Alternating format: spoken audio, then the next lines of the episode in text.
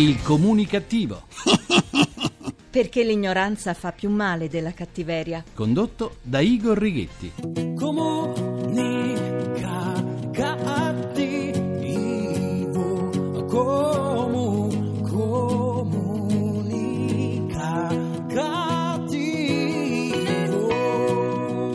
talento di Walter Trovato, buona comunicazione Italia, paese in cui lo Stato ogni anno incassa 33 miliardi e 800 milioni di euro dalla tassazione complessiva sul gioco d'azzardo, alcol e tabacco, ma ne spende ben 59 miliardi e mezzo per far fronte alle conseguenze che provocano dal punto di vista sociosanitario e della criminalità alla faccia dell'affare, dal vostro comunicativo di fiducia, Igor Righetti. Bentornati alla nostra terapia radiofonica di gruppo Fuori dal Coro numero 2245, dodicesima edizione. Perché l'ignoranza fa più male della cattiveria. E con oggi salutiamo pure Marzo. Ciao!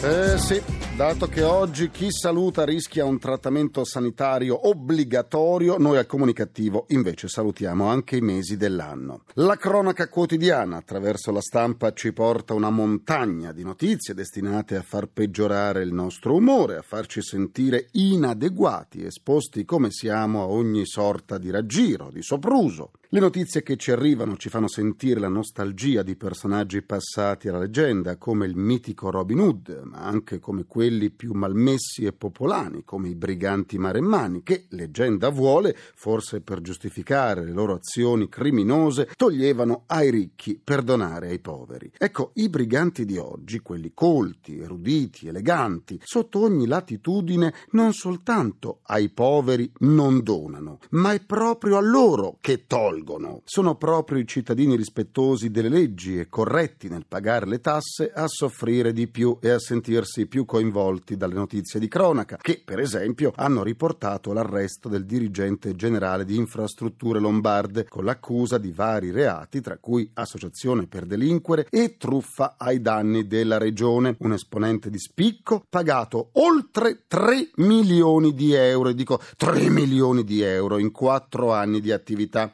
Con lui tanti soggetti legati agli stessi ambienti della regione Lombardia sono accusati di vari reati, tutti comuni a una rete di relazioni politico-affaristiche. Repubblica basata sulla furbata incentivata. Eh sì, sulla furbata incentivata. Mai, mai come in questo periodo, neppure ai tempi di Mani Pulite, la Procura di Milano e, per la verità, anche tutte le altre procure italiane nei diversi ambiti, aveva tanto da lavorare. Personaggi politici e amministrativi, dunque, coinvolti nelle stesse inchieste. Schifo, schifo, schifo. Eh sì, ma se ai tempi di Mani Pulite ci fu sdegno, ma non rabbia, oggi, con la disoccupazione in aumento e i soldi che non bastano mai, lo sdegno si trasforma spesso in rabbia. E sentite che rabbia, eh? Non meraviglia allora che si cerchino i futuri rappresentanti della politica tra i volti estranei all'ambiente, una reazione umana allo sdegno e al senso di nausea e di schifo che proviamo, magari pescando nel mondo della televisione o dello spettacolo, dove volti conosciuti possono dare l'illusione di un cambiamento, come sembra essere il caso di Fabrizio Bracconieri, che in tv tanti anni fa faceva la parte di uno studente grassoccio dai capelli rossi nella serie I ragazzi della terza C e che, dopo anni di commesso valletto nel tribunale televisivo di Forum, allora condotto da Rita Dalla Chiesa, sembra sia tra i candidati al Parlamento europeo, signore e signori. Oh mio Dio, oh mio Dio. Oh mio Dio. Bracconieri, cavalcando il successo dell'editoria culinaria, ha anche pubblicato un libro di ricette e, per non farsi mancare un fichetto secco, ha anche inciso una canzone che passerà alla storia. Sì, questa. La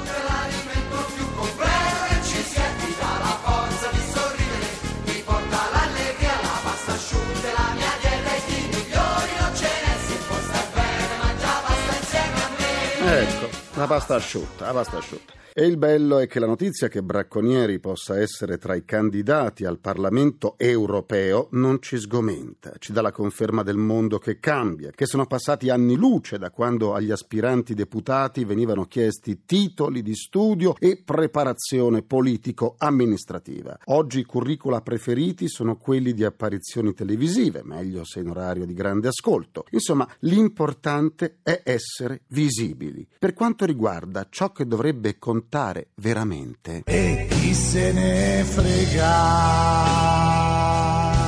Come dice Marco Masini. Dato che il comunicativo è un programma fuori dal coro, anche oggi voglio rischiare una querela soffermandomi a parlare del merito, questo sconosciuto in Italia. Una sentenza del TAR del Lazio lo affossa sempre di più, anzi fa ancora meglio, crea una diseguaglianza inaccettabile tra chi dispone di una certa cifra di denaro e chi no. La sentenza dispone che uno studente italiano iscritto alla facoltà di medicina dell'Università Cattolica Nostra Signora del Buon Consiglio di Tirana, se fa richiesta di trasferimento dall'Ateneo albanese a uno italiano, deve vedere accolta la sua richiesta, anche se non ha mai sostenuto o non è riuscito a superare il test di ammissione a medicina non previsto per l'Università di Tirana. Oh eh già. Finora gli studenti italiani che non superavano il test nelle università italiane potevano iscriversi in Albania, ma poi erano costretti a fare l'intero corso di studi a Tirana con un esborso di 10.000 euro di iscrizione all'anno e con tutti i disagi, anche economici, che gli studi all'estero comportano. Grazie a questa sentenza, invece, sarà sufficiente studiare in Albania per un solo anno, giusto il tempo di superare qualche esame e quindi chiedere l'iscrizione in una università italiana. E il gioco è fatto.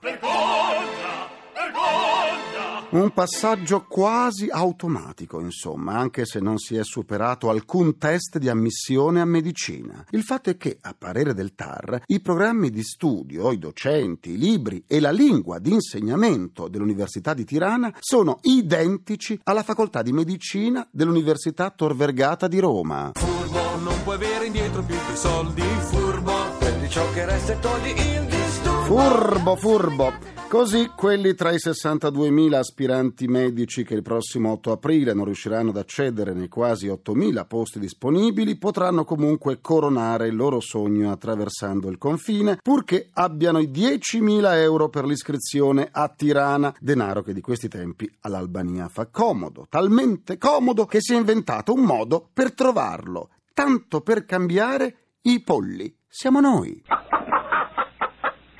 Siamo noi. La sentenza del TAR del Lazio non è piaciuta al Ministero dell'Istruzione che ha fatto ricorso al Consiglio di Stato. Fa paura l'esodo di centinaia di studenti italiani iscritti all'Università albanese che possono così rientrare senza aver superato alcun esame di accesso. Appare evidente la violazione della parità tra studenti, la questione è diventata politica e fioccano le interrogazioni al Ministero dell'Università. In molti chiedono informazioni sul trattamento di favore riservato all'Ateneo albanese e sollevano dubbi sulla formazione dei medici che li studiano. Non soltanto, gli onorevoli chiedono anche di sapere come e da chi sono pagati i docenti di Tirana e quali interventi economici derivano allo Stato italiano. Si resta tutti in attesa della risposta risposta alle due interrogazioni presentate che in un modo o nell'altro ci coinvolgono tutti. Anche questa volta vi terremo aggiornati. Il comunicativo seguirà questa vicenda con estrema attenzione. Vi siete persi una seduta del comunicativo? Non fatevi prendere da un attacco di panico. Andate sul sito ilcomunicativo.rai.it e basta, dove potrete anche scaricare le sedute in podcast. Se invece volete esternare un po' di sane comunicattiverie, vi aspetto come sempre sulla pagina Facebook del comunicativo, facebook.com slash il comunicativo. Se metà chi non vale, se metà chi non vale. Ma come non vale? Vale, vale dalla pagina Facebook del Comunicativo. Oggi saluto Melissa Marrucci Mansueti, Armando Valenti, Giuliano Locchi, Alessandro Basile, Francesco Chialà, Patrizia Mariotti, Antonio Clerici, Francesco Orsi e Salvatore Colantuomo. Continuiamo la terapia. Il nuovo organo internazionale di informazione online economica, Business Insider, ha stilato una classifica mondiale dei luoghi più adatti a far scoppiare l'amore. Sono numerosi questi luoghi, per la verità, segno che l'amore può scoppiare ovunque e in qualunque momento e situazione, ma ce ne sono alcuni più stimolanti di altri, come Bali in Indonesia o Buenos Aires in Argentina, le nostre Cinque Terre in Liguria o in Marocco. Tutti luoghi molto amati e visitati anche dagli italiani, che, nonostante la crisi economica, continuano a concedersi almeno una vacanza all'anno, è quanto emerge da un'indagine del Touring Club italiano sull'evoluzione del turismo. Si può risparmiare su tutto, dunque, ma è difficile rinunciare a fare le valigie partire. L'impulso al viaggio è inarrestabile, innato, la necessità di conoscenza e la curiosità di vedere, di fare esperienze dirette e non mediate da racconti, letti o ascoltati, spingono a partire, ad allargare i propri orizzonti. Ne parliamo con la responsabile di Beachcomber Italia, Sheila Filippi. Buona comunicazione.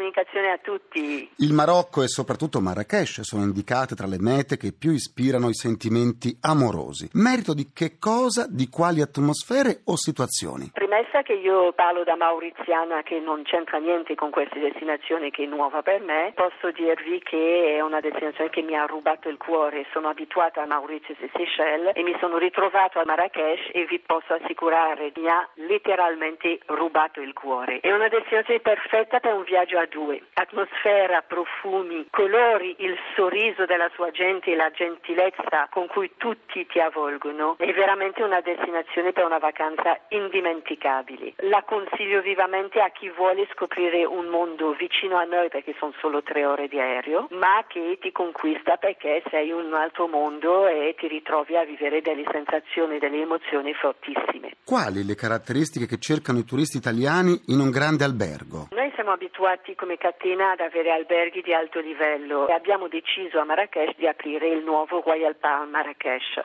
Sicuramente il cliente oggi cerca l'unicità, la ricerca del dettaglio, del servizio veramente di altissimo livello e sono tre elementi che non possono mancare in assoluto in un hotel di quel genere. Quale rilievo viene dato alla gastronomia? Per noi la gastronomia è il punto di forza, l'accoglienza, i ristoranti, il benessere sono dei punti che in un albergo di lusso non possono mancare e infatti a Marrakesh abbiamo quattro ristoranti, dei quali uno marocchino completamente gestito da donne perché abbiamo voluto in assoluto far vivere la vita perché Maro- in Marocco le persone vivono specialmente nelle case con le madri che ricevono e accolgono la famiglia il venerdì, la chef è donna e tutte le persone che servono nel ristorante sono donne. I lampi di fuoco che scuotono l'Egitto quanto sono lontani da Marrakesh? Sono molto lontani. Il Marocco è un paese illuminato e Marrakesh ha da sempre un'impronta molto europea. La città rossa con tutte le sue diversità riesce a farsi sentire quando sei in vacanza parte di sé. È una destinazione tranquilla e sicura. Grazie a Sheila Filippi e buona comunicazione. Buona comunicazione a tutti e grazie a voi.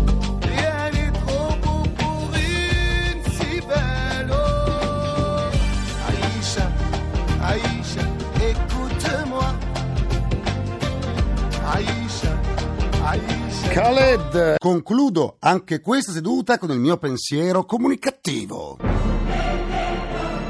Per la quarta volta l'imprenditore triestino Marcello Di Finizio è salito sulla cupola di San Pietro per protestare contro governo e multinazionali. L'ultima protesta dell'uomo fu a maggio dello scorso anno per manifestare contro l'euro e il massacro della crisi. Forse Di Finizio per protestare non sale sui tetti delle fabbriche o di altri edifici similari, ma sceglie sempre il Vaticano perché spera in un miracolo?